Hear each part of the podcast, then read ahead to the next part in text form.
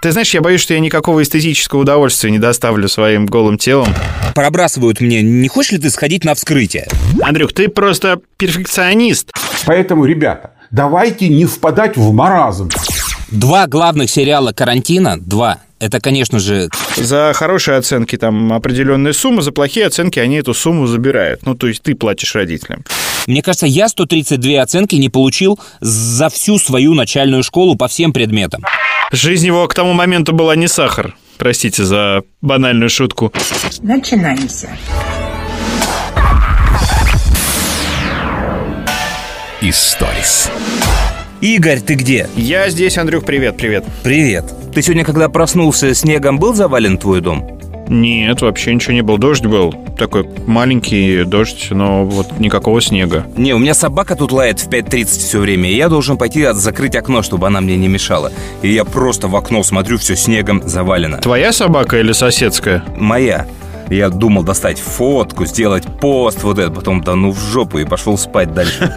Такой, да, банальный э, пост э, 21 мая. Да, да, да, куча смайлов, там еще какая-то фигня. Не, ну я сейчас в окно смотрю, до сих пор валит. То есть он сейчас падает, но тает, но валит именно снег. Слушай, ну у нас вот здесь, по крайней мере, в центре Москвы, извините, пожалуйста, ну практически в центре, Октябрьское поле, я не знаю, центр это или нет, э, моросит дождь, но снега нет. У вас, значит, теплее. Как дела? А, да и так потихонечку, как могут быть дела сейчас в мыле, работаю курьером, а, доставляю лично еду из бара концерт. Вот сейчас с тобой запишем подкаст и отправлюсь на очередной заказ. Ты знаешь, дружище, вот как ты написал, что пока ты мыл свою карьерную лестницу, видимо, с хлоркой, ты надышался и перепутал направление и идешь вниз. Обычно курьеры со временем становятся управляющими и директорами, а ты как-то вот был управляющим, а теперь стал курьером. На самом деле это такая распространенная история сейчас для владельцев э, ресторанного барного бизнеса. Не я первый, не я последний. Они именно для того, чтобы поддержать и своих гостей, и э, персонал, именно лично развозят. Э, Не все, конечно, заказы, но там выборочно. И их очень много, поверь мне. Особенно в Питере это распространено. Когда именно хозяин заведения сам развозит по э, своим гостям заказы. Ну ты два в одном. Тебя, наверное, любят не как хозяина заведения, а как звезду нашего радио. Поэтому тебе это проще. Да, но я пока похвастаться не могу, что у меня там заказов столько, что мне некогда отдыхать. Э, Но так потихонечку, потихонечку. Выбора просто нет уже. Деньги закончились, э, нужно платить коммунальные платежи, их никто не отменял. Поэтому приходится, соответственно, вот так выкручиваться. И кредит тебе так и не дали. Дали, дали, кстати, надо отдать Ау. должное и справедливости ради. Не столько, сколько я хотел, но Сбербанк э, дал нам э, деньги на зарплату сотрудникам с третьей попытки, но тем не менее. Скажите, Игорь, вопрос от женской части аудитории нашего подкаста. Вот в некоторых городах э, рестораторы стали фотографироваться голыми в знак протеста. Э, Не планируете ли вы такую акцию? Но а, это на Кубани, насколько я знаю, э, собственно, начали этот флешмоб. А потом подхватили уже другие регионы. Ты знаешь, я боюсь, что я никакого эстетического удовольствия не доставлю своим голым телом. И боюсь, что даже оттолкну. Так может ты вызовешь жалость? Жалость? Да, и как раз все заработает. Нет, скажет, посмотрите на этого жирного Борова. Он и так э, прекрасно себя чувствует, и еще и просит ему бизнес открыть. Да, точно. Ты знаешь, а, к разговору о бизнесе, а, ну, мы все ждем, когда потихонечку начнут что-то открывать, да, а у меня знакомый, он генеральный директор Сандуновских бань. И буквально там пару дней назад мы с ним общались, и он говорит, что они планируют, что их откроют либо с 1 июня, либо 15 июня точно, но у них есть ограничения. Помимо того, что купелями нельзя пользоваться и бассейном общим, Водой нельзя. Э, полтора, значит, метра на человека, э, ну, то есть у тебя должна быть какая-то социальная дистанция. Тем не менее, из-за того, что у них там большие площади в Сандунах, а их вообще это не пугает. Но самая странная вещь была, это то, что нельзя продавать э, никакие напитки, даже воду, и никакую еду. И вот я буквально сегодня э, увидел новость о том, что Роспотребнадзор разрешил еду в ланчбоксах продавать и напитки разрешил продавать, но с собой ничего нельзя приносить. Хорошая была бы акция сотрудники и посетители снодоновских бань сфотографировались голыми в знак протеста. Да, тем более, что я не очень понимаю, как это все работает и кто придумывает эти нормы. Мне вообще кажется, что это, знаешь, как работает? Я знаю, это написано вот так на доске «нельзя», э, где-то там в министерствах, и гора таких табличек, знаешь, перевернутых рядом, кучей. И они вот по очереди, давай по пять на каждую профессию, и вытаскивают нельзя. Продавать воду, э, шубы. Блин, ресторан, причем тут шубы? Ну, все честно. Достали табличку, надо сюда приклеивать. Э, кормить собак. Но ощущение... Э, и вот так вот набирает. Да, вот, Андрюх, реально ощущение такое, что это все откуда-то просто э, из головы, э, при том, что головы человека, который никогда не был ни в бане, ни в ресторане, Потому что все эти ограничения, ну, это смешно. Ну, просто смешно. Ты же все равно будешь находиться в одном помещении, в одной парной. Ну да, там можно сказать, что вирус погибает при определенной температуре, но ты будешь выходить из этой парной. Ты будешь заходить в баню. Ну, короче, идиотизм, на мой взгляд, идиотизм. Я не знаю, как должно быть, да. А, я видел сегодня видеоролик а, из фитнес-клуба, не знаю, какая это страна, где между тренажерами поставили такие пластиковые прозрачные стенки. Да. Ну, они без крыши, но просто вот пластиковая прозрачная стенка. Ну, а то, что люди в раздевалках вместе там или просто в коридоре пересекаются, да, человек чихнул, это облако вирусное повисло, другой прошел через него. Ну, фиг его знает. Знаешь, я уже просто смеюсь над всеми этими ограничениями, как над перчатками, которые да. обязали всем носить. Очень хорошо по этому поводу сказал педиатр, известный доктор Комаровский. Если вы не видели, то посмотрите, в Ютьюбе у него есть на канале. Я обращаю внимание на то, что медицинские резиновые перчатки придуманы не для того, чтобы их использовали на всякий случай. У них есть совершенно конкретные показания. Они придуманы для того, чтобы защитить руки человека, который контактирует с кровью или выделениями другого человека от болезней, которые передаются с помощью крови. Когда человека, у медработника руки в крови, Понимаете, руки в крови. То, естественно, он рискует своей жизнью. Поэтому для этого существуют перчатки. Далее, когда человек стерилизует руки, постоянно обрабатывает их всякой химией. Вот я человек, который в молодости вот когда я начинал работать врачом, то перчатки резиновые были страшный дефицит. У меня руки пожжены йодом, у меня до сих пор проблемы э, у всех датчиков, которые определяют отпечатки пальцев, а у них всех с моими руками проблемы. Понимаете, после того, как в молодости чуть ли не каждый день приходилось йодом э, пальцы обрабатывать. И понятно, что тогда были придуманы резиновые перчатки, и после этого их можно было не жалея мазать йодом и так далее. То есть смысл перчаток э, для рядового человека, который вышел в магазин, вообще непонятен мыть руки, мыть руки, еще раз мыть руки. Но при чем тут перчатки? Нет, я понимаю, что если власти получили какие-то денежки от производителей перчаток, это очень даже круто. Если с помощью отсутствия перчаток мы создали э, полицейским поводом к человеку прицепиться, то да, это можно очень даже неплохо заработать. Это очень круто. Опять-таки, а понимаем ли мы, что когда человек вернулся в дом в перчатках, в перчатках, то в процессе снятия перчатки снятия. Люди сплошь и рядом не умеют снимать перчатки. Он инфицируется в процессе снятия перчаток. А потом дальше. А что делать с перчаткой, которую вы сняли? Короче, мне понравилась проскочившая там история с йодом, и если ее услышит кто-то там в правительстве, то нам пиздец. Историс. Я после прошлого подкаста получил множество отзывов про гречку, то есть мне даже рецептов прислали как ее вкусно можно поесть. Но больше всех мне понравилась история, ну, это не история, просто вот там фрагмент такой прозвучал, что э, гречку очень любят патологоанатомы. Или не любят. Там двояко можно трактовать. Потому что всех студентов, интернов, когда вводят на вскрытие, их учат есть во время этого. Или при вскрытии. Ну, не то, что там ты начал вскрытие, но сначала поужинай на трупе. Ну, нет, ну просто нужно пытаться есть. То есть, если тебя тошнит э, во время еды, ты не можешь это сделать, значит, ты не сможешь работать патологоанатомом. И а какая, какую еду быстро можно приготовить, это, видимо, раньше было. Часто, мне кажется, ну что, ты сэндвич купил и ешь. Э, это гречка, потому что ее быстро залил кипятком, она разбухла и она готова. Вот такие вот истории рождает наш подкаст. А, но я к, к этому вспомнил то, что я был в жизни в своей на вскрытии. Никогда не был? Нет, слава богу. Просто... Нет, слава богу. Ты сейчас, когда мне рассказывал про этот тест для начинающих патологоанатомов, я сразу вспомнил кучу фильмов, где они, знаешь, на вскрытии или просто когда труп показывают, Ага. что-нибудь едят. А, ну то есть это правда, да. Вот я тебе сейчас расскажу. Мы однажды, мы дружили очень с девчонками из медицинского. И как-то они пробрасывают мне, не хочешь ли ты сходить на вскрытие? А я то ли пьяненький, то ли борзый какой-то. Он говорит, да, конечно, хочу, это же, ну, моя мечта, почему бы и нет.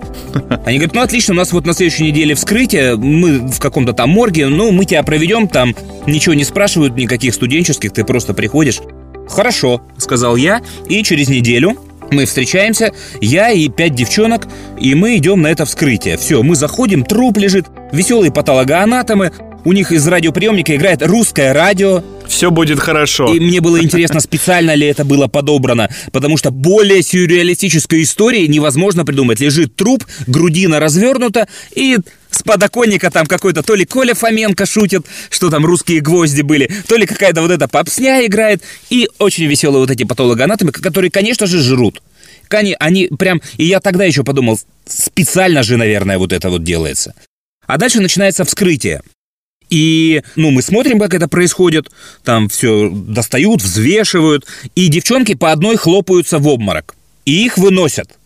А это же не просто ты кино смотришь, а это еще задают вопросы. Ну, то есть у тебя интерны пришли, они же как-то должны что-то знать на эту тему. И, ну, пока девчонки стоят, они отвечают на вопросы, но постепенно их становится все меньше и меньше.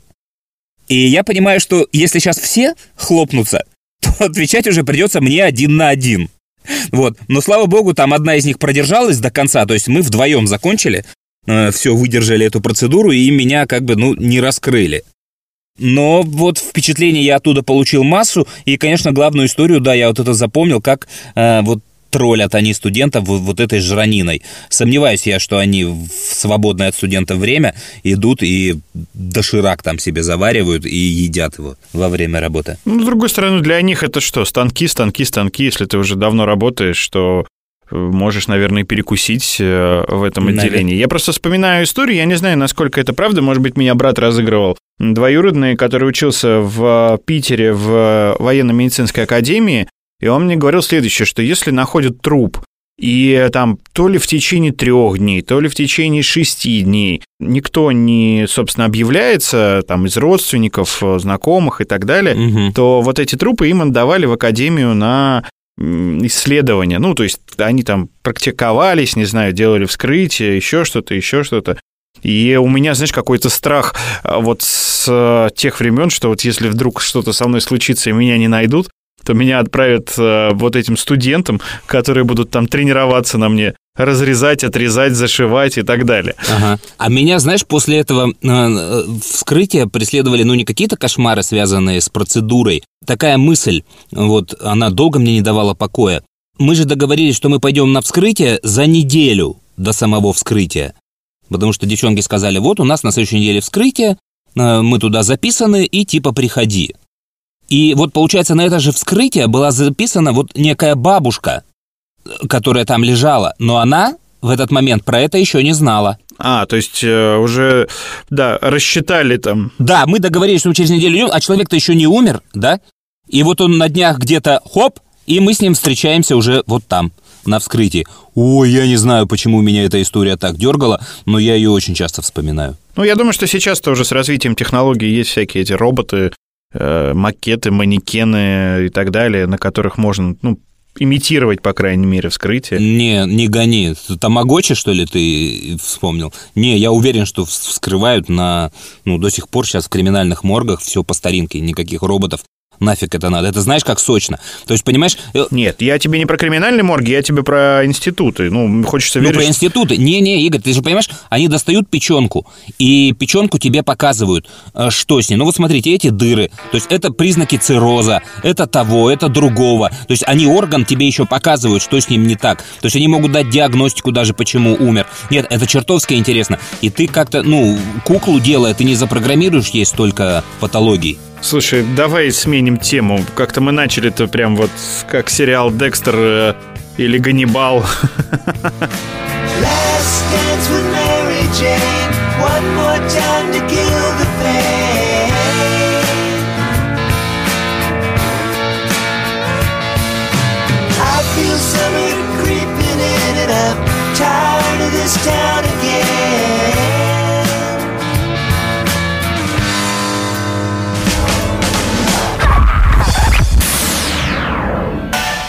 Историс.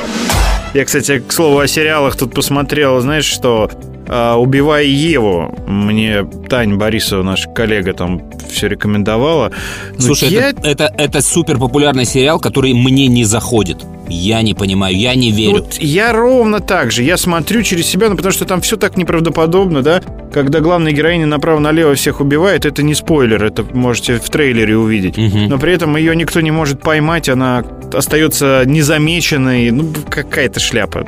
Вот. Хотя идея неплохая, вот. И еще мне раздражает вот этот вот э, русский язык с акцентом. Ну, там где-то проскальзывают герои, э, которые нормально, чисто говорят, но вот э, это как в старых фильмах, типа «Красная жара», «Какие ваши доказательства» и так далее. Ну ладно вам, ребят, ну хорош уже. Мы вот к языку позже еще вернемся. У меня есть про это история, связанная с карантином. К акцентам, да. Ну а вот с Евой, ну я просто не понимаю эту ситуацию. То есть ты, э, у нее уже есть все шансы поймать эту убийцу, но чисто драматургически сейчас не нужно, чтобы она ее ловила, поэтому расходимся до следующей серии и так далее. Это бесконечно можно, ну, крутить. В чем смысл?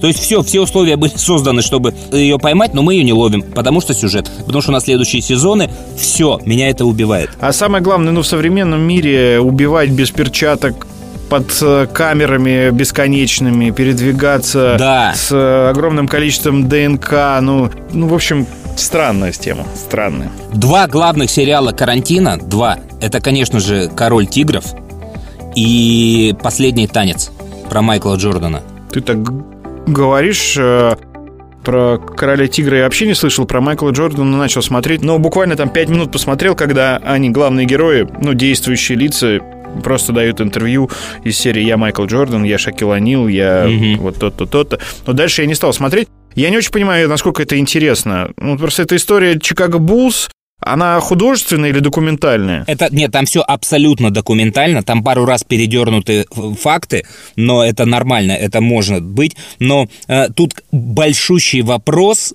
следил ты за баскетболом в это время или не следил? Не, вообще не следил. Я знал, э, да, что есть Майкл Джордан, я знал Шакила Анила. И вот понимаешь, я не могу сделать вывода, кому лучше э, это смотреть, и, видимо, в этом плюс сериала. То есть там же завешивается главная интрига, вот этот шестой титул, возьмет его Чикаго Буллс или не возьмет.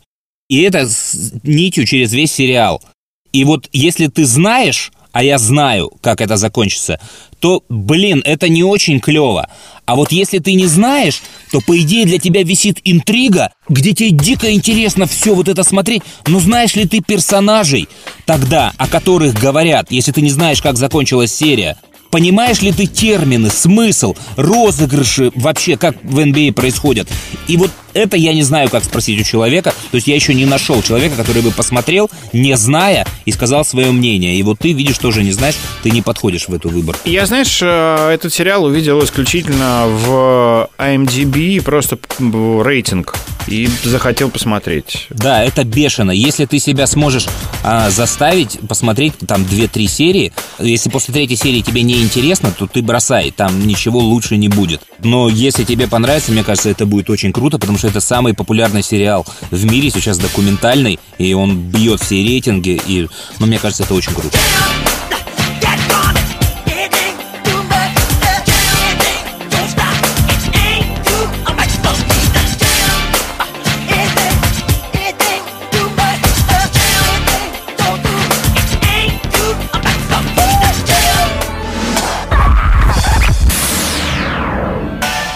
Историс. Слушай, у меня ребенок закончил школу. Уже мы учимся до конца мая. Там такая хитрая история, которая вполне укладывается в логику э, запретов. Все оценки были выставлены 15 мая. Год закрыт. Все выставлено. Все четвертные, итоговые, годовые. А еще две недели они сейчас просто повторение материала. То есть ни к чему не обязывающая учеба. Они выходят в Zoom и повторяют старые предметы. Но не об этом разговор. То есть у меня среднюю оценку по математике, например, ребенок получил из 132 отметок. При этом три недели мы не доучились, две недели в этом году мы пропустили. То есть это еще не полный набор. В среднем он получал по, по всем предметам по 18-20 отметок в неделю. Конкретно по математике их было 4-5. 132 оценки. Игорь, мне кажется, я 132 оценки не получил за всю свою начальную школу по всем предметам. У тебя иначе было? Я думаю, что я с тобой соглашусь, да. Вот э, я, конечно, не считал, никогда не задумывался, но так вот я сейчас визуально пытаюсь вспомнить дневник, да, или журнал. Ну, там Да. у нас было по 35 человек в классе, там, ну, по 30 человек. Да. Ну, в начальных э, классах. И спрашивали, естественно, не всех, а там, ну, выборочно. Если у тебя уже стоит пятерка или там две пятерки, то будут спрашивать того, кто пропустил и так далее. Конечно, или если ты ответил тему, да, то ты понимаешь, что, а, завтра-послезавтра можно не учить, тебя по-любому не спросят. И именно так, да. Еще же вот есть другие люди, и ты учил каждый четвертый день. Вот ты представляешь, вот 132 оценки. То есть там же, ну, не просто пятерки, там иногда двойки бывают. В общем, я так думаю, если бы у меня была эта тенденция, то у меня дневник, страницы в дневнике закончились бы уже к зиме, наверное. Ты же вырывал эти проклятые двойки? Ну, э, слушай, мне было сложнее, потому что у меня папа в школе работал, а с пятого класса он у меня был классным руководителем. А, да-да-да. Поэтому мне не было смысла что-то Да, вырывать. Он э, в учительской увидел любого из моих преподавателей и сам мне преподавал историю, право, обществознание. И журнал он видел каждый день. Поэтому ну, в начальных классах э, еще Ага. как-то там, да, и то не хватало ума и смелости там что-то подделать. Поэтому вот все эти темы, когда там лезвием стирали оценки в дневнике, они проходили вообще мимо меня. Или там имели два дневника многие мои одноклассники, там один для родителей, другой для учителей. Я эту тему как бы не очень понимаю. Ну, то есть я ее видел, да, я знаю, откуда это, но как бы я это не переживал. Ну, в общем, вот такая история. Бедный мой малый, 132 оценки за 7 месяцев. Это ужас какой. То есть оценивается каждый твой шаг, и я не уверен, хорошо это или плохо. Мы вылезли на пятерку, да, нормально, но все равно это стресс какой-то проклятый. А какой у вас класс сейчас? Третий класс, но по возрасту он второй. То есть у нас первый год был за два. Первый и второй класс мы прошли за год. Сейчас он в третьем, но по возрасту во втором. То есть 9 лет ему. М. И это, ураган. И главное, я, когда вот эти средние оценки высчитывал, я никогда такой математикой не занимался, да, то есть ты уходишь куда-то в, в цифры, ну, 650, разделить на сколько-то там. Вась, дверь закройте! Я же сказал, я приду. Андрюх, пропадаешь. Да, я просто не тебе говорю, я тут дети вломились. Поэтому очень мне дико, конечно, это смотреть. Я опросил всех своих друзей, ни у кого этой истории нет, поэтому, ну, просто нам, видимо, не повезло, а может быть, повезло, это покажет время со школой. Слушай, ну, э, будем надеяться, что ему это поможет. Он не напрягается учиться или он ленится? Нет, он не напрягает. Ну, он ленится, но до конфликтов у нас не доходит. То есть я его не пинками заставляю и наказаниями. Ну и без особого восторга. Он не просыпается с утра. Ура, ура, скоро уроки, уроки. Вот бы побольше задали на дом. Такого нет. А у вас есть система поощрения? Ну, конечно, у всех есть система поощрения. Ну, в чем она выражается? Просто у меня, например, э, в детстве э, ну, не было какой-то системы поощрения, там, как у моих одноклассников, у некоторых, потому что им родители платили деньги.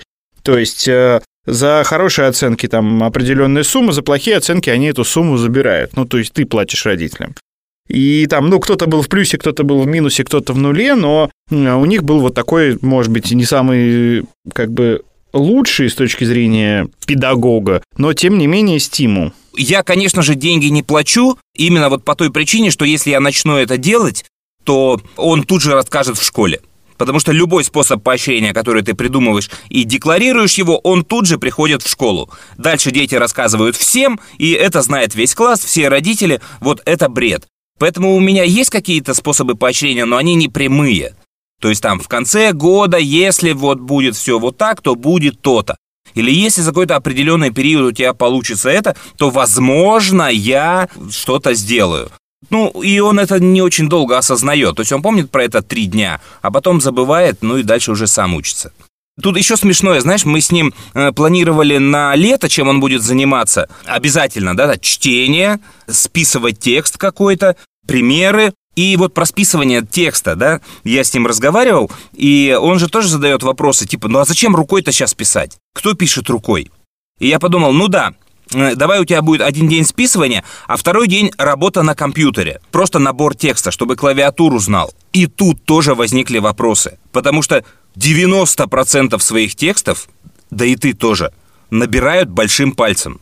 В смысле большим пальцем? Ну ты на А, телефоне. в, ты в телефоне, да, я большим пальцем набираю. конечно. да. То есть, конечно. Но я не глядя зато печатаю по клавиатуре. Я не учился специальной технике, просто уже привык и могу просто не, не смотреть. Получается, что эта история тоже уходит у детей. Они ее как бы проскакивают. Он не часто сидит за э, большим компьютером. А если он сидит за большим компьютером, он там мышкой, то есть все тесты и все вопросы, на которые ему приходится отвечать, он мышкой просто галку ставит, ставит, ставит, ставит. То есть у него реально в жизни пока отсутствует набор на клавиатуре. И вот если мне раньше казалось, что так научиться обязательно печатать, это очень прогрессивно, блин, то сейчас что, учиться печатать одним пальцем, скорость развивать? Не нужно Или сейчас учиться это? печатать вообще. Ты же понимаешь, насколько развиваются технологии, и дальше будет, это мое личное мнение. Следующее, ты записываешь голосовое сообщение, и твой телефон, твой компьютер, ноутбук, планшет, они переводят твой голос в текст, и причем сразу же пишут грамотно, соблюдая все знаки пунктуации, соблюдая всю орфографию Но это и сейчас и есть. так далее и тому подобное. То есть дальше не надо будет вообще ничего делать. Печатать, писать от руки. Просто голосовое сообщение записал и готово. Понимаешь, для этого среда нужна идеальная, чтобы у тебя шумов не было, не мешал никто. Это же и сейчас есть, да? То есть сейчас не только голосовое сообщение, а ты сейчас то, что вот распознает текст, и я очень часто этим пользуюсь. Все это довольно криво пока происходит, но функция это есть. Слушай, ну это же вопрос времени, да? А, Это как Шазам. Раньше нужно было там подносить э, непосредственно к колонке, потом а, дополнительные шумы мешали. Сейчас он чуть ли там не по одному аккорду определяет песню. Так же будет и с голосом. То есть тебе не надо будет заморачиваться. Я думаю, еще год-два, и просто ты можешь в метро, в толпе, чуть ближе или в гарнитуру сказать э, текст, и он выкинет все остальное, все, что меньше а, по объему звука, да, и оставит только твой звук и переведет его в текст наоборот, как угодно. Я, знаешь, что тебя хотел спросить? А ты вот такой, типа, родитель, э, который э, постоянно ребенка в э, тонусе держишь, то есть надо читать, надо даже на каникулах там заниматься, вот у нас есть план и так далее и тому подобное. А давай я тебе на этот вопрос отвечу в следующем подкасте. Там будет 1 июня, День защиты детей, и это все будет более актуально.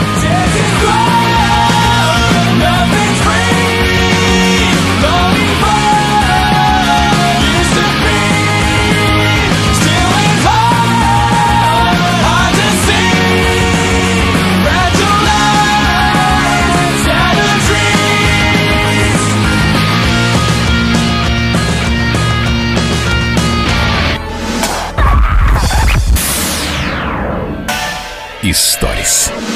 Мы тут э, залезли во все возможные загашники, то есть достали все, что есть, и среди прочего нашли лото старинное, видимо, от бабушки еще.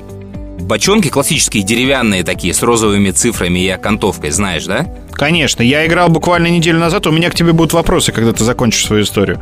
А, ух ты. И я думаю, да, надо показать детям, как играть, потому что я же... э, мы в общаге очень сильно рубились в лото. Это дико интересная игра, если играть по определенным правилам. И я думаю, дай детям покажу.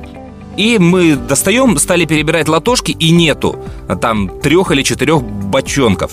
И тут я вспомнил свой э, любимейший в Москве развал в э, усадьбе Измайлова. Ты был там, где вот эти терема, и на дорожках, там барахолка. Люди продают какую-то всякую старинную утварь. И я когда хожу по этим улочкам, я как по своей квартире из 80-х, 70-х годов хожу. Там есть все пистолеты пистонные, в которые я играл, все какие-то барабаны, погремушки, все вырезки из журналов «Веселые картинки», те же самые шахматы, шашки в тех же пластиковых коробках, как мыльница, то есть это вот самый такой явный в Москве портал в прошлое. Никакой музей игровых автоматов не сравнится вот с этим развалом. И там очень интересно разглядывать, кто что продает. Потому что там какие-то есть такие непонятные вещи. И среди прочего я видел там э, человека, который продает 7 бочонков лото из этого набора и 3 карточки. И я говорю, слушай, как бы, а зачем? Ну, ну, ну, нужно же лото, нужны карточки, нужно поиграть. Он говорит, нет, ну как, ты вот достал лотошки, а вдруг у тебя нету именно вот этих вот бочонков. Третьего, седьмого и двенадцатого. И как я вспомнил этого дядьку сейчас, прямо, ух, а вдруг бы совпало. Я просто э, почему-то, не знаю, в детстве я играл в лото, но у нас всегда были одинаковые, мне казалось, может быть, я просто не помню правила. То есть тебе раздают карточки, ведущий э, достает э, бочонок, называет номер, и кто первый заполнит э, карточку, тот и побеждает, или там все карточки. Но а, мы тут сели играть неделю назад с семьей, и была моя теща у нас в гостях, и она а, говорит, я победила. Я говорю, как ты победила, мам, если ты вот, ну, у тебя не все заполнено. И она мне какую-то схему начала рассказывать, по которой она заполнила эту табличку. Я сейчас тебе не могу сказать, вот э, просто сейчас формулировку не вспомню. Оказывается, там есть разные правила, как заполнять. И чтобы выиграть, не обязательно заполнить э, вот всю карточку всеми бочонками. Блин, это очень сложно аудио рассказывать. Я попробую. Вдруг получится, потому что это визуально, конечно, нужно показывать. Мы когда узнали эти правила в общаге, мы сразу перестали играть в преферанс, там, в компьютеры, даже все сразу стали рубиться в лото на бабки. И это была прям сумасшедшая картина. То есть какие-то первокурсники или третьекурснники заходят в комнату, что там попросить, сидят какие-то там пятикуры, накурено в комнате, крики «Барабанные палочки! 62! 42!» Ребят, а можно «Пошел нахер отсюда!» э, Уходят рассказывают по всей общаге. Там эти дебилы в лото играют. Так вот, а правила. Помнишь карточку, да? На ней три ряда. Там есть какие-то линии, еще что-то. Квадратики есть пустые, а есть с цифрами. Да. Их по пять. Пять заполненных квадратиков, пять незаполненных в каждом ряду. Да. Мы как играли? Достается бочонок, 76, полчаса все смотрят в свои карточки. Кто-то находит у себя этот, ему дается этот бочонок, он ставит его сверху. У кого-то тоже есть эта цифра, он, ему выдаются фишки такие, чтобы просто он закрыл. Все, прошло 10 минут, достаем следующий бочонок. И так, пока кто-то не заполнит карточку. Да. Все это нафиг. Это все для детей. Ты берешь себе карточки. Давай я тебе рассказываю варианты игры на деньги. За каждую карточку ты ставку делаешь. То есть ты можешь взять себе одну карточку, можешь взять себе там 6 карточек. И это просто зависит от скорости, как ты будешь отсматривать эти линии. Дальше. У ведущего нет карточки. Тот, кто достает эти бочонки, он не играет, потому что он должен доставать эти бочонки очень быстро. Он достает гору, прям берет жменьку такую, и прямо из этой жменьки, вот он с такой скоростью примерно достает. 72, 24, Ну, Жменька поясни, что это кулак. и- кулак, да, сколько влезло, да. И вот он с такой... Ну, не все понимают, что такое жменька. Да, он с такой скоростью вбрасывает эти цифры. 24, 27, 35, 80, 76. И ты крутись как хочешь, но ты должен успевать проверить все свои карточки. От этого зависит, сколько ты карточек себе берешь. Рассказываю на примере одной карточки, как закрываются вот эти фишки. На уровне каждой линии в начале карточки верхнего, среднего и нижнего ряда ты ставишь, ну, монетку, допустим, монетку. И когда из твоего ряда была названа цифра, ты просто эту монетку передвигаешь на ближайшую пустую клеточку. Да, понял. Мгм. Когда из этого ряда была названа следующая цифра, неважно, последняя она, то есть в восьмом она десятке была или в первом, ты передвигаешь монетку на следующую пустую клеточку, потом еще на следующую. И когда у тебя монетка с карточки выходит, это значит, что в этом ряду были названы все цифры. И ты говоришь «закончил». Чтобы тебя проверить, в сброшенных бочонках находят эти все пять цифр, если хотят проверить. И действительно получается, что ты закрыл линию. Ну, линию получается. Да, если ты ошибся, то ну, ты получаешь штраф. Там он обговаривается как. Поэтому ты не должен, то есть, ну, там, наврать. А, более того, когда ты, э, когда у тебя монетка уже готова выйти э, на одной из линий с карточки, то есть тебе досталось, осталось закрыть одну цифру, ты говоришь по одной. И дальше ведущий достает не жменькой из мешочка, а по одной, по одному бочонку. То есть снижается скорость, чтобы ты э, не пропустил свою цифру. Он достает по одной. Это все замедляет. А дальше есть еще такие градации. Если ты закрыл, я их сейчас точно не помню, нужно вспоминать, я примерно говорю. Если ты закрыл верхний ряд, то все скидываются в банк столько же денег, сколько они поставили в начале. То есть за каждую свою карточку. Если ты закрыл средний ряд, то ты забираешь половину банка денежного, а люди еще доставляют за каждую карточку после того, как ты забрал, и игра продолжается.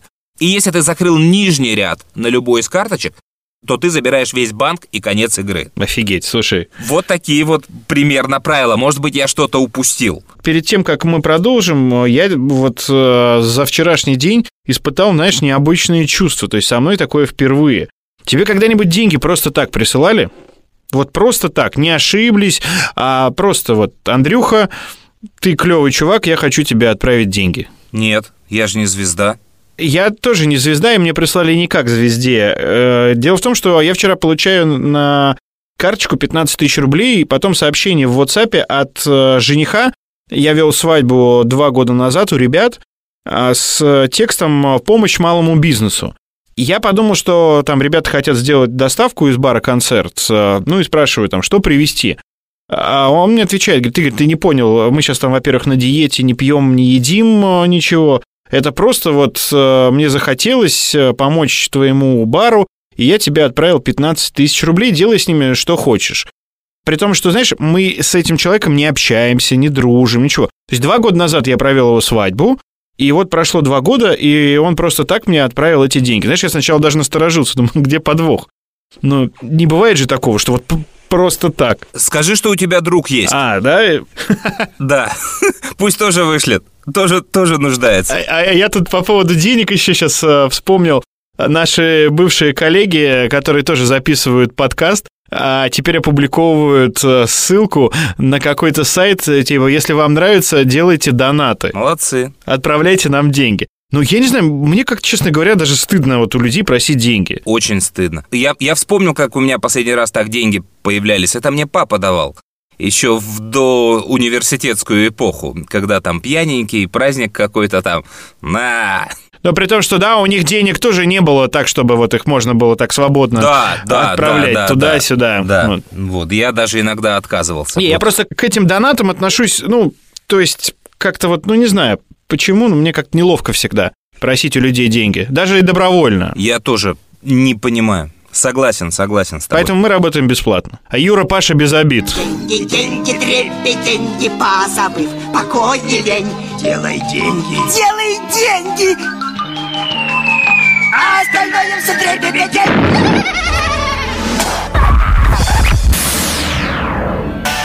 Историс. Я тут э, машину чинил. Зеркало у меня. Жена ехала на машине, и какая-то встречка пролетела, задела зеркало и разбила корпус этого зеркала э, заднего вида с левой стороны. И я вспомнил, вот раз уж про общагу заговорили, у нас однажды друг мой, я, по-моему, рассказывал это в подкасте или где-то в другой программе рассказывал. Ночью мы сидим как-то в общаге, возможно, играем в лото, и приходит наш друг Дима Сахар, который был на свидании со своей девушкой, и, видимо, на этом свидании они расстались. Потому что Дима зашел в комнату, держа в охапке, ну, штук 20 зеркал от машин заднего вида. То есть он... Жизнь его к тому моменту была не сахар. Простите за банальную шутку. Да, он шел в расстроенных чувствах и а, по дороге отламывал зеркала от всех машин, которые встречал. То есть он зашел, бросил все эти зеркала, сказал «идите нахер» и уснул. И я смотрел на эти зеркала, и половина из них была автоматически. А это 95-й год. Может быть, 96-й, не помню. Ну, то есть дорогие автомобили. Да, да. То есть, как он, во-первых, собрал в горсть эти, в охапку эти зеркала, мы потом не смогли, никто. То есть, как он это донес, ну, это же зеркала, это не батоны длинные французские какие-то. То есть их довольно сложно держать в охапке. У него каким-то образом по пьяни получилось. И эти зеркала валялись потом в этой общаге пару лет. В одной из них я брился лет семь. То есть я взял самое маленькое и очень удобно его использовал. Очень долго вот было у меня это зеркало. И только, конечно, много лет спустя, вот когда у меня появилась своя машина, я узнал, что такое ремонты, страховки и все прочее. Сколько это стоит? Да, я понял, да и тогда мы это понимали, насколько близко Дима был к смерти. Если бы его взяли за этим занятием какой-нибудь хозяин машины, менты там, кто угодно. То есть там реально было штук 30 зеркал. И сейчас я вот ремонтирую это зеркало и вздрагиваю каждый раз, вспоминая Диму. Надо ему написать, узнать, как у него дела. Мне кажется, знаешь, вот э, в те года э, страшнее были э, не милиционеры, а какие-нибудь вот э, ребята на дорогой машине, которые просто от этой наглости, что у их дорогого Мерседеса отрывают зеркало и уносят, они бы просто прифигели. Конечно, да конечно, там башню бы сразу оторвали, и мы бы никогда не нашли Диму. Просто никогда. Фундамент, там, ну, вся классика из кинематографа, все могло с ним произойти. Ты красива, как зима, я тебя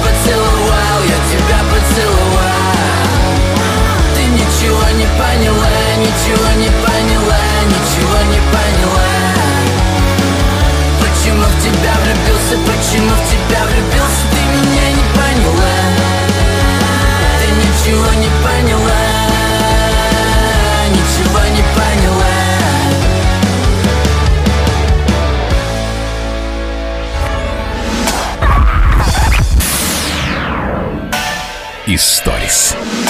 Как я и обещал, в мае мы будем подгружать в наши передачи консервы, то есть истории, которые улетали по каким-то причинам из программ, ранее вышедших. И я придумал название этой рубрики «Свалка Историс». Хорошее название. Так вот, сейчас в этой рубрике «Свалка Историс», на «Свалке Историс» история про Калининград, про твою поездку в Калининград. По-моему, осенью это было, когда вы посещали футбольный стадион. Помнишь, да? Ну, у нас была неделя, да, прямых эфиров из Калининграда. Ой, какое время было, когда можно было летать, путешествовать. И в том числе в предпоследний день или даже последний день мы посещали вот тот стадион, который принимал чемпионат мира по футболу в Калининграде. Вот, значит, ей приятно будет самому вспомнить сейчас эту историю. Я тоже был недавно на футболе. Мы были в Калининграде э, в командировке и неделю вели эфиры из э, Калининграда. И последний день мы были на матче, это последний матч перед перерывом был Балтика-Мордовия. Мы приехали на этот стадион, а, нас а, завели в губернаторскую ложу.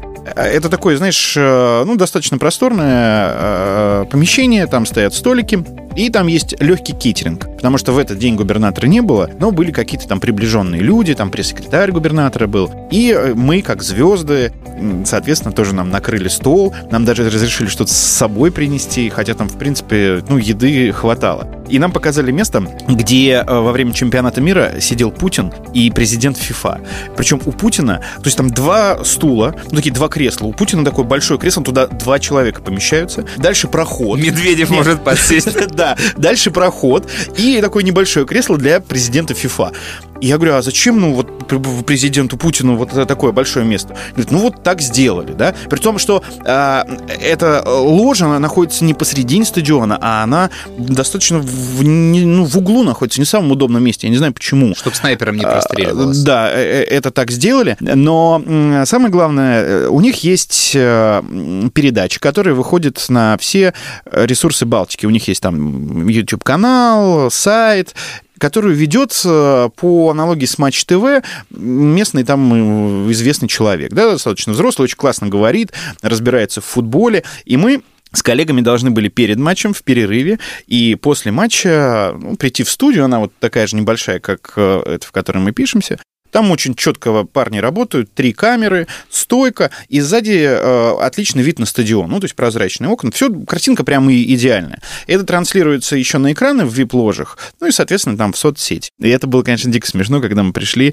и мы еще те эксперты в футболе, и мы стояли и рассуждали, особенно мой коллега, который рассказывал, ну, не хватает, конечно, динамики, вот э, вся история происходит в центре поля, и, как говорил мой тренер по хоккею, э, сейчас э, одна команда сломает другую команду, какой-то там вот история. Знаешь, такие два эксперта, как на Матч ТВ. Хотя, мне кажется, э, мы, в принципе, неплохо смотрелись, э, глядя на экспертов, которые по матчу комментируют. Но это был такой прикольный опыт. Но и Балтика еще проиграла, по-моему, три э, они пропустили. И э, ну, такой был э, достаточно интересный эксперимент. Да, про футбольных экспертов я вот сейчас вспомнил историю, когда я первый раз жену водил на футбол. Это было как раз вот в 90-е, стадион «Динамо», какая-то зимняя какая-то игра, по-моему, это была Лига чемпионов, может, я путаю. В общем, было крайне холодно, и мы смотрим, ну, перипетии матча захватывают, я погружен весь в игру, и меня жена сбоку спрашивает, говорит, а вот это вот в другой форме, не такого цвета, как у команды, это кто? И я не поворачиваюсь на нее, говорю, это, это вратарь.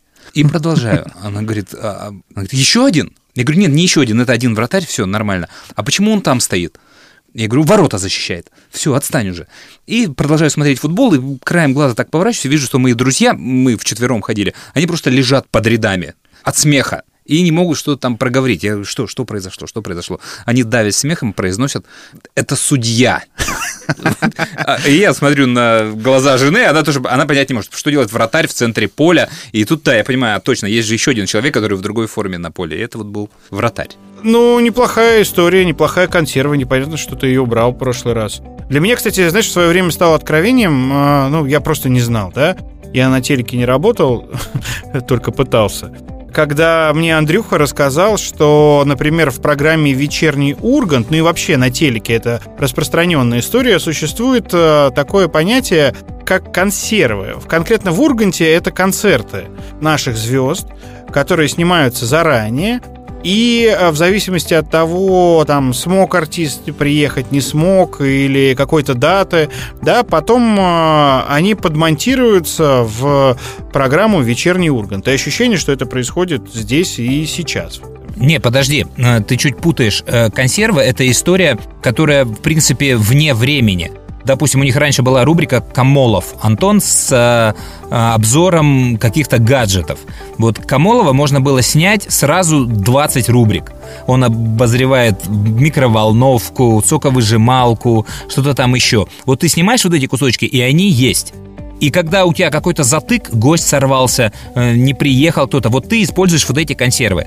А музыкантов снимают заранее по другой причине, потому что их проще снять заранее. Они не всегда могут приехать и ждать, когда вот линейно программа зайдет. Плюс это переустановка камер, и их выпускают, ну, с задержкой 1-2 дня. Очень редко, когда бывает, что их в консерву кладут и выпускают сильно позже. Потому что музыканты все-таки приезжают под события.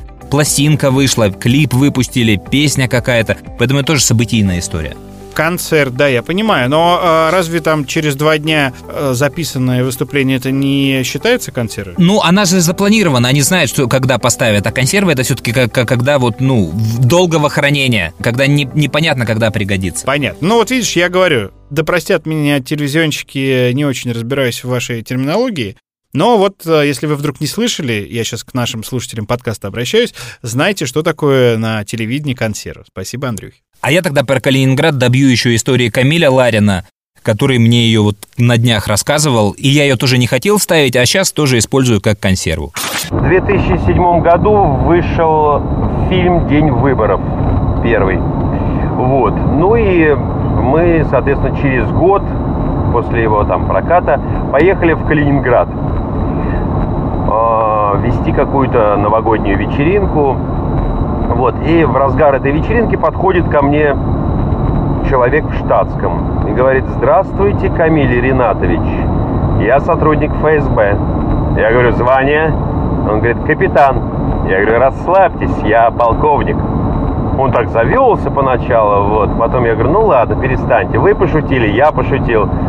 Давайте выпьем. Все, мы с ним выпили, замечательно. Подружились. И проходит несколько лет, и где-то за три месяца до выхода э, фильма «День выборов 2» вот, э, находит меня этот человек в соцсетях, Дима, по-моему, из Калининграда. Э, Он говорит, Камиль, это я, вот тот самый Дима из Калининграда. Помните, я к вам подходил. Спасибо вам огромное, что вы рассказываете эту историю. Мне так приятно. Вот. А я говорю, ладно, что про меня-то? Как у вас дела? Он говорит, у меня все хорошо. Я вас скоро догоню, я уже подполковник. Я говорю, поторопитесь, я уже генерал. Ну а, соответственно, в новом фильме «В день выборов 2» я был уже в звании генерала-майора. Вот. Ну, я ему объяснил, что у нас просто звания дают в кино немножечко быстрее, чем у вас. Камиль, кстати, в нашем прямом эфире в инстаграме нашего радио на днях рассказал про эту историю. Он говорит, звонит мне Андрюха вечером. Говорит, Камиль, запиши мне что-нибудь там вот, ну, нам для подкаста. Серьезно? Я, да, я, говорит, в туалете там, э, ну, на улице или там какими-то делами занимаюсь. Я ему что-то начитал, а он мне присылает сообщение. О, отлично, все, идет в эфир. Говорит, как в эфир? Ну, вот так в эфир. А, ну, ладно.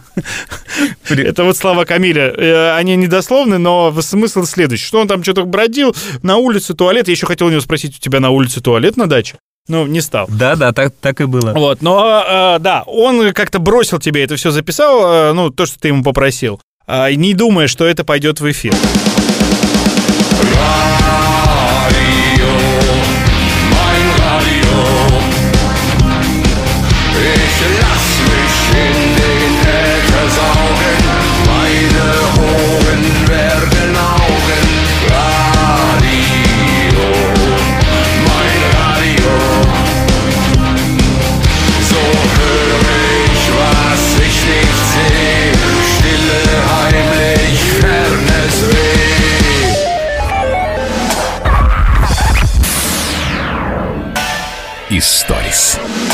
А ты видел чтение Мила Йовович «Мухи-цокотухи»? Да, конечно. И что скажешь? Мне очень нравится, очень мило ее этот акцент, ее вот эти интонации, декольте. Я тоже успел обратить внимание. Да. Вот. э, Ну, А ты Вики это поставишь? нет, не поставлю. Почему? Не знаю, почему не поставлю. Ну, мне кажется, ее акцент, наверное, смутит. Э, Хотя... Просто смотри, Э, Да я даже не знаю, почему не поставлю. Ну, смотри, это же не... Ты вообще знаешь, что это за история? Нет, не знаю. Откуда это видео? Это же не хахашка. То есть, понимаешь, если бы это сделал вечерний Ургант, а, или бы мы с тобой в, в рамках подкаста, это было бы круто. Мы бы сделали это для своей аудитории, и э, все бы улыбнулись. Вот. А это сделано, это когда вот хипстеры э, начинают изобретать велосипед. Типа, ребята на карантине подумали, о, а давайте мы сделаем такой проект, э, детские сказки будут читать актеры, э, которые говорят по-русски. То есть там планируется, видимо, Рэй Файнс, Мила Кунис, то есть какие-то все актеры, которые либо умеют говорить по-русски, либо с корнями эмигрантскими, либо еще с чем-то, и они разослали им всем вот произведения и будут за- записывать их и публиковать. Это в основе своей собирается быть набором сказок для детей. Но, блин, когда человек э, с таким акцентом, какой-то неизвестный человек читает вот эти сказки, это кроме как вот улыбнуться, ну, первые пару секунд, а потом просто это выключить, вот как это будет работать? Это же не будет работать. Твоя Вика, пятилетняя, там, шестилетняя, она вообще не знает, кто такие Рэй Файнс, Мила Кунис или Мила Йовович. Ей вообще это ничего не говорит. Для нее это просто чтение любимой сказки с каким-то ужасным акцентом, где еще не, не- непонятны все слова. То есть это не будет работать так, как планируется. И вот от этого трэша у меня, ну, тоже какие-то вопросы в башке У вызывают. меня Вика скорее отреагирует на песню «Ты пчела, я пчеловод». Знаешь такую песню? Да, конечно, я знаю эту песню, у меня тоже есть маленькие дети. Ну, и, и даже если ее споет э, Мила Йовович, то, ну, наверное, ей будет веселее это отметить, чем, блин, не знаю, кого-то Корнея Чуковского. Э, Даже сам Корней Чуковский, кстати, не так хорошо читал свои произведения. Много же существует записей его чтения. А я это почему, видимо, отметил, потому что это, ты же знаешь, это моя профессия, и я с этим очень часто сталкиваюсь. И не каждый автор хорошо читает свое произведение. Не каждый актер хорошо может прочитать текст. Это реально большой труд. И этому, ну, существуют люди, которые занимаются этим всю жизнь. И они блестяще делают и аудиокниги, и радиопостановки, и радиоспектакли. А тут такая, о, отличная идея, давайте всем вот зарубежным актерам пошлем текст, они прочитают, это будет офигенный продукт. Нет, ребята, не будет. Нужно работать нормально над этим и понимать, как это работает. Это хлеб многих людей, а не так, что вы на карантине придумали, и типа у вас офигенная идея. Да, как пиар это здорово, все ра- раздраконили этот ролик, все посмотрели, как Мила Йовович читает, но она не первый раз в жизни читает что-то на русском языке. Ее юзают без конца. Привет! Сегодня я буду вам читать мою любимую сказку «Муха-цокотуха». Начинаемся. Муха-муха, цокотуха, позолоченное брюхо. Муха по полю пошла, муха денежку нашла. Пошла муха на базар и купила самовар. Приходите, тараканы, я вас чаем угощу. Тараканы прибежали, все стаканы выпивали, а букашки по три чашки с молоком и с кремненьком. Нынче муха-цокотуха именинница. Любовь прошла, как сладкий сон Не мой размер, не мой фасон Спаси, овец, закончен бал Меня в конец ты Так вот, к чему был э, весь вот этот вступительный кусок про Милу Йовович, он получился вступительным. Э, это к тому, что как меня уже за время карантина задрали все возможные карантинные концерты. Э, Какие-то версии клипов, э, сейшены, что там еще бывает. То есть вот этот вот разделенный экран на 4, 5, 6 частей, где там музыканты каждый у себя дома сидит, они свели трек, плохо свели. Ну, это невозможно уже смотреть, уже хватит. Постоянно вот этот хипстерский креатив. То есть давайте просто включим камеру и будем что-то показывать. как это круто. Нет, еще раз говорю, это не круто, это работа. Там все нужно делать грамотно, правильно, сводить. А у меня ощущение, что вся вот эта вот история, она опять понижает уровень продакшена, производства. То есть сейчас люди вкурят все, что о, ну нормально, можно ничего не делать, просто камеру поставил и онлайн читаешь стихи, рассказываешь сказки, какие-то представления, театр можно показывать. Вот, нет, нельзя, скорее уже нужно это заканчивать. Андрюх, ты просто перфекционист. Меня э, что раздражает в этом карантине, когда люди, вот ничего не делая глобально, да, придумывая какую-то историю, которую мы там э, реализовывали уже в разных форматах миллион лет назад, я мы сейчас не только про нас с тобой говорю, про наших коллег и так далее, ну то есть ничего нового. И при этом умудряются зарабатывать э, деньги сейчас, когда э, ну, мы все лишились огромного количества источников дохода, а многие просто сидят без работы и так далее и тому подобное. А кто-то просто поставил камеру, придумал какую-то банальную историю, и миллионы людей смотрят, э, присылают деньги, возможно, даже не свои, а деньги родителей, и помогает этому человеку вот на этой фигне зарабатывать. Мы с тобой это несколько раз обсуждали о том, что а как бы вот придумать какой-то интересный контент, блог, влог, все что угодно там в интернете, в ютюбе, чтобы, ну, вот были миллионы просмотров. Но нет какой-то идеальной формулы, да? А, просто что-то выстреливает, что-то заходит на людей, что-то нет. Видимо, здесь все-таки, но мне кажется, вопрос э, возраста еще определяющий. Потому что мы не чувствуем интересы вот э, большого количества активных людей в интернете, в блогах, в социальных сетях. Нам кажется, что нужно сделать вот долго, качественно, креативно, интересно. Э, вот Угу. э, так это сделать. А они наоборот, хайп, что-то такое вот в голову пришло, быстро, пофигу на там качество глобальное. Главное это сделать сейчас. И у них получается зарабатывать. Да. И поэтому, например, э, там, да, э, нами уважаемые артисты некоторые, да, ну, приведем пример Дельфина. Там можно по-разному к нему относиться. Но то, что он делает, он делает это с любовью, долго, тщательно, интересно, там, снимая клипы или еще что-то.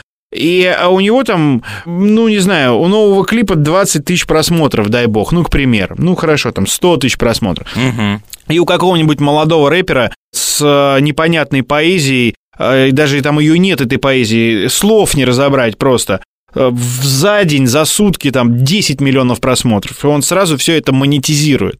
Я сейчас вспоминаю интервью Дельфина недавно тут читал, у него спросили, а если бы вот вы собрали стадион, что бы вы почувствовали, подумали?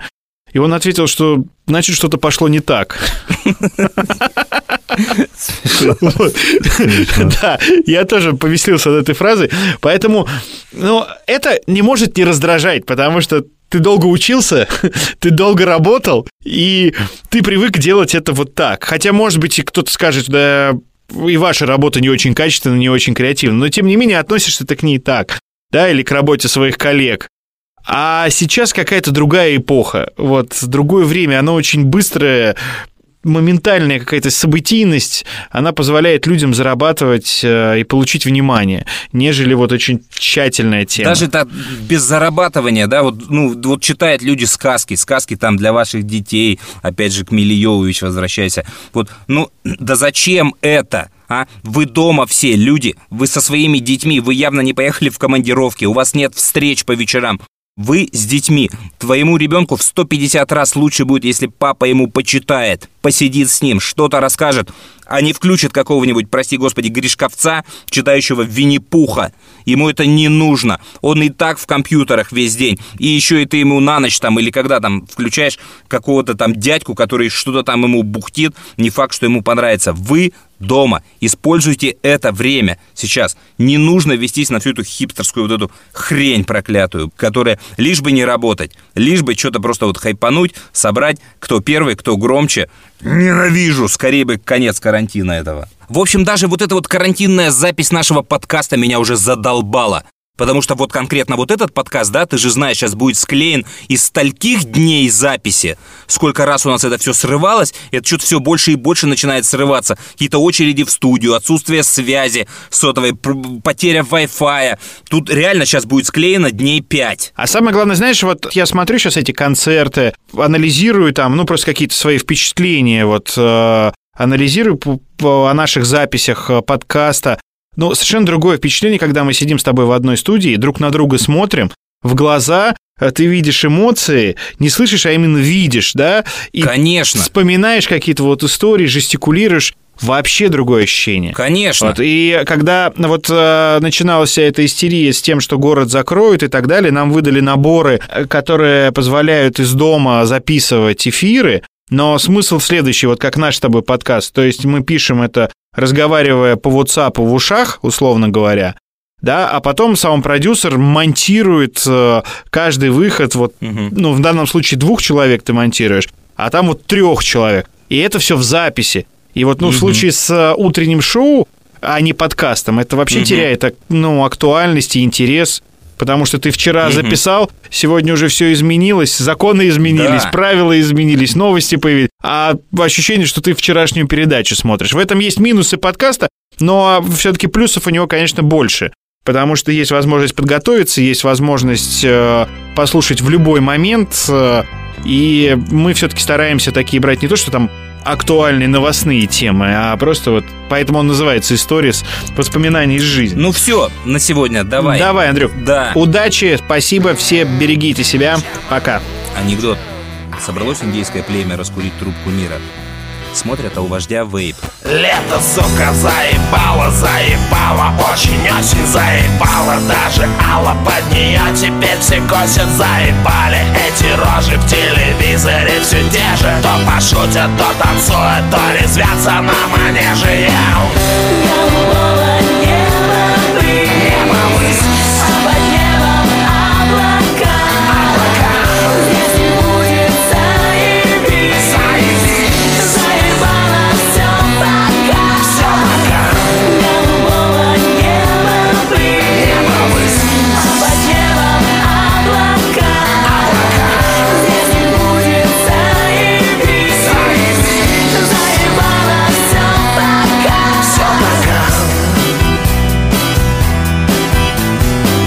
Если вы обидели кого-то зря, календарь закроет этот лист.